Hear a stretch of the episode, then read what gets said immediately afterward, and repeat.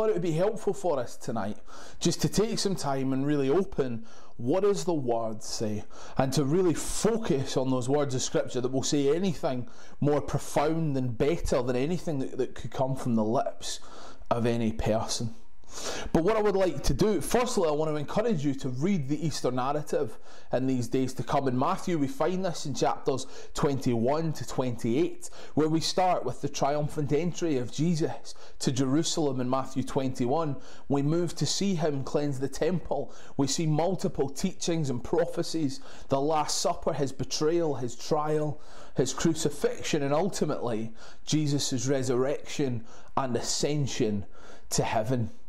There is something so important about reading that scripture at this time, so please, I would encourage you to do that. And I just want to spend a few moments picking three things out from, I guess, the pinnacle verses in this, but not just what are the pinnacle verses of Matthew, but actually what are the most pinnacle moment of history, of all of Scripture, of everything that the entire Bible is pointing towards the death of our Lord Jesus. So I would just like to pull three things from Matthew 27, verses 45 to 51. None of this will be new for us, but I think it is helpful for us to hammer home these important and crucial truths. They are, firstly, in verse 46, the words of Jesus. These words, My God, my God, why have you forsaken me? Do you know there is deep mystery within these words? This, these are words that we cannot fathom. We cannot fathom the anguish that was upon Christ. We cannot fathom the pain that he knew. We cannot fathom the fear and the responsibility of the burden that Christ carried to Calvary. We cannot fathom the pressure that was upon his shoulders. And that pain was so unbearable for our Lord Jesus that it took him to cry, My God, my God, why have you forsaken me? The sin and the shame upon Christ's shoulders was so great that it caused the Son to feel as if the Father had forsaken him. This is the immensity of the burden of sin. This is the pressure that was on the soul of our Lord Jesus. He is literally our substitute. He literally died in our place. He literally took our sin and our shame. Not metaphorically, but He is physically our substitute. And at this horrendous moment, the Lord took all of our iniquity, all of our sin, all of our shame. It was laid upon him, and he took that burden to the point of death. Do you know, let that expression sink into our hearts and never be forgotten. My God, my God, why have you forsaken me? There is no stronger proof of the sinfulness of sin or of the gruesome nature of Christ's suffering than this cry of, My God, my God. Because this is how awful it was. The reflection upon that, this cry of Christ, should cause us and stir us to hate sin. It should encourage us to trust in Christ with all of our beings, with everything that we are. But the cross of Christ must drive us as believers to hate our sin and to live lives that are committed and dedicated to living lives that do not turn to sin but turn from sin. Secondly, we have the description of our Saviour's death in verse 50. And Jesus cried again with a loud voice and yielded up his spirit. There has never been a last breath that is as important as this one. There has never been an event that more depended on in all of human history than the last breath of our Lord Jesus. Do you know the soldiers in the crowd that were gathered around the cross saw nothing remarkable here? They saw a man die a death of sinners with the usual agony and the pain that came with crucifixion. But that death paid the mighty debt which us as sinners owe to God. And that death threw open the door to all who may believe to eternal life. that death, the death of our Lord Jesus, satisfied the righteous claims of God's holy law. It enabled God to be the, the just, but also the justifier of the ungodly. Without that sacrifice paid, we cannot have a God who is both just and the justifier. But because of Christ, because of our triune God and his sovereign outworking in this world, this death wasn't just an example of self sacrifice, but it was complete atonement and it was complete sacrifice for all of mankind. And this last breath, as Christ cried out and yielded up his spirit, affects everything for mankind. Christ's death solved the biggest problem. How could the perfectly holy God be perfectly merciful? It opens to us as mankind a fountain of hope amongst our sin and our unrighteousness and our uncleanliness.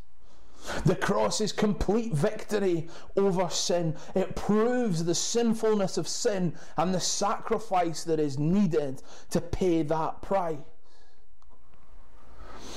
Our sin is so abhorrent to God that it took His Son to die in our place. It took the unblemished Lamb, the perfect sacrifice, to die for us to be justified. We must hate our sin and we must love God.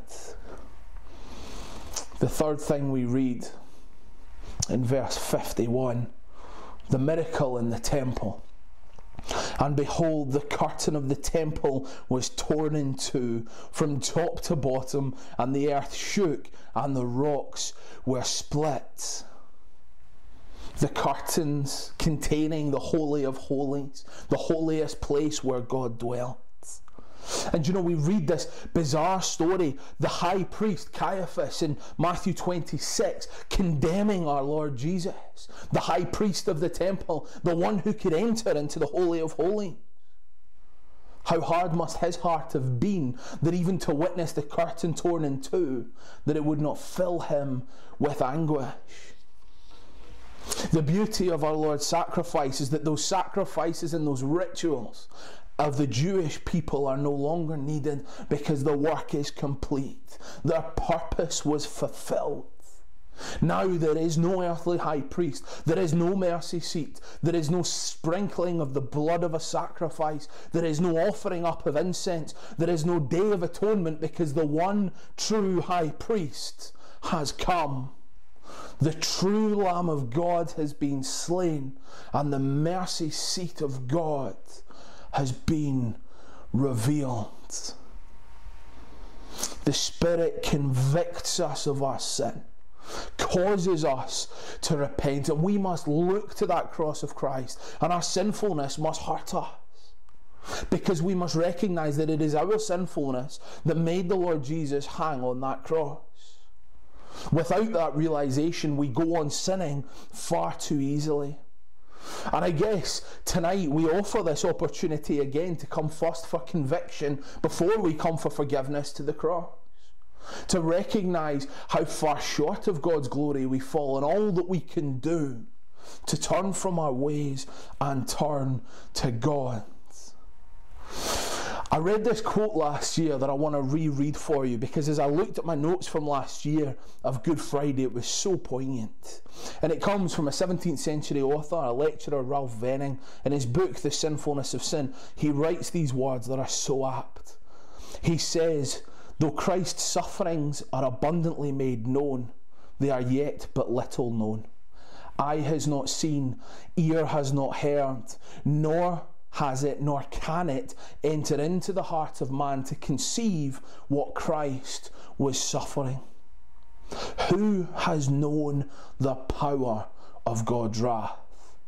Christ knew it, for he underwent it.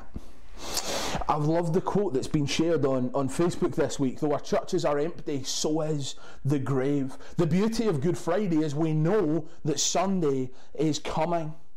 And the beauty of the gospel is that when we know that pain, when we know that conviction from the Spirit, when we acknowledge our downfall, in an instant it is gone. It is taken away by the Saviour that died the most barbaric death because he paid the price in full. Let us look as believers today at the crucifixion of Christ with hearts that are full of praise. Let us praise God for the confidence that He gives us because this is grace and this is our pardon. Our sins may be many and they may be great, but the payment was made by the great literal substitute that far outweighs any of our sins. Let us praise God for the cross shows us the heart of the Father. That He loves us so much, He did not even spare His Son, but He delivered Him up for all who believe. The reality of the cross is that our Saviour was put to death to do something that we could not do. This is how much God loves you. This is how much God loves us, that He would send His one and only Son into this world so that we may know true freedom, so that we may know what it is to know no sin, because He has paid it all. All to Him I owe. Jesus paid it all.